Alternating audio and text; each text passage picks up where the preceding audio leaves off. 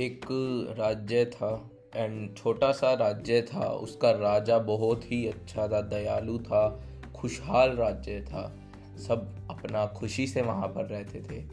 अब एक दिन उनके गुप्तचरों ने राजा के पास आकर खबर दी कि हमारा पड़ोसी राज्य, जो कि एक बड़ा राज्य था, वो हमारे ऊपर हमले का प्लान बना रहा है और वो तीन दिन में हमला करने वाले हैं।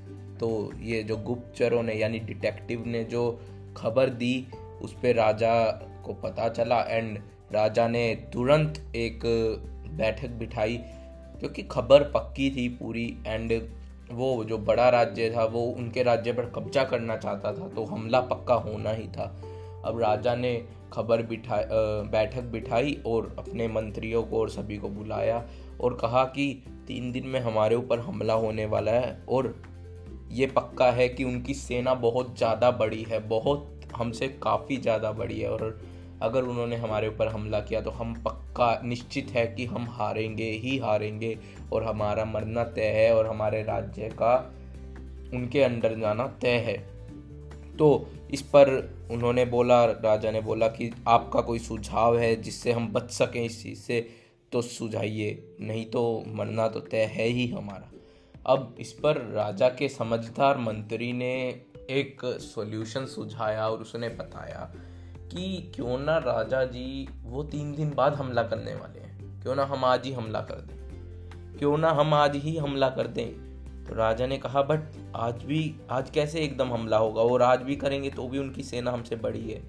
तो मंत्री ने कहा, ये तो तय है, तीन दिन बाद हमला होगा तो हम पक्का हारेंगे, मरना ही है। बट आज हो, आज उनकी सेना तैयारी में नहीं होगी।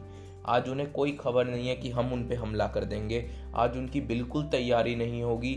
तो हमारे कुछ ना कुछ चांसेस हैं अगर हम अपनी छोटी सेना को और हमारे प्रजा के थोड़े बहुत लोगों को लेकर जाएँ तो शायद हमारे थोड़े बहुत चांसेस हैं कि हम उन पर विजय प्राप्त कर सकें।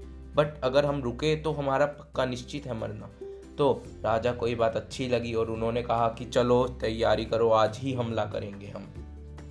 अब उन्होंने तैयारी कर ली अपनी सेना को जुटा लिया प्रजा के लोगों को भी मिला लिया युद्ध में अपने आ, हमला करने के लिए एंड वो चल दिए। अब उस राज्य में जाने के लिए एक पुल से गुजरना होता था। एक पुल था जो उन दो राज्यों को जोड़ता था आपस में। अब जैसे ही सेना ने पूरा पुल पार किया पूरी सेना दूसरे राज्य में पहुँच गई बड़े राज्य में पहुँच गई राजा ने पुल को जलवा दिया। पुल को जलवा दिया और सेना को आदेश दिया कि अब हमारे पास कोई ऑप्शन नहीं है। वापस जाने का, कोई भागने का कोई प्लान ही नहीं है। वापसी जा ही नहीं सकते, हमारे पास रास्ता ही नहीं है। अब हमारे पास सिर्फ़ दो ही ऑप्शन है। या तो हम लड़कर यहाँ मरेंगे, या फिर पूरी शिद्दत से लड़कर जीत जाएँगे और ये राज्य हासिल कर लेंगे और अपना चैन से रहेंगे फिर। पुल में दोबारा बनेगा फिर। तो अब सेना को ये बोला और पूरी सेना ने, पूरी सेना के दिमाग में बात थी कि हम भाग तो सकते ही नहीं है जगह ही नहीं है भागने की या तो मरना है या लड़ना है। अब पूरी सेना ने शिद्दत से हमला किया लड़ाई हुई भयंकर युद्ध हुआ एंड यू नो कौन जीता होगा? वही राजा जिसने हमला किया छोटे राज्य वाला। और उन्होंने उसकी विशाल काय सेना को हरा दिया और उस राज्य को हासिल कर लिया। सो so, क्या सीखने को मिलता है हमें इससे?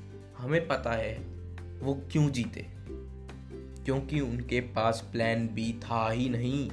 उनके पास सिर्फ़ एक ही प्लान था कि जीतना ही पड़ेगा नहीं तो मरेंगे। एंड आर या पार जीतना है या मरना है तो इतना उनके अंदर जोश आ गया सेना के अंदर कि वो जीत गए। बावजूद उनकी सेना उनसे बहुत बड़ी थी। सो so, लाइफ में भी यही होता है। लोग जब तीन चार प्लान लेकर चलते हैं तो there are much more stronger possibility कि उनका प्लान ए फेल होगा ही होगा, क्योंकि वो अपना हंड्रेड परसेंट देते ही नहीं है वहाँ पर। बट अगर हमारे पास एक ही प्लान होगा, ये होगा कि ये तो करना ही है। फॉर एग्ज़ाम्पल अगर कोई बंदा है, उसके मन में है कि उसे तो ये बनना ही है, उसे तो एक बड़ा एंटरप्रेन्योर बनना ही है तो वो अपनी पूरी जान लगा देगा अपने स्टार्टअप पे, और कुछ और सोचेगा नहीं। वहीं अगर एक कोई दूसरा होगा, वो जॉब कर रहा है, उसके साथ में चल रहा है, उसे उतना डर नहीं होगा कि नहीं चला तो मैं भूखा मरूँगा इस टाइप से। बट उसे होगा। तो उसके ज़्यादा पॉसिबिलिटी है अचीव कर लेने के जो वो चाहता है। So I hope you like this story and thanks for listening and bye bye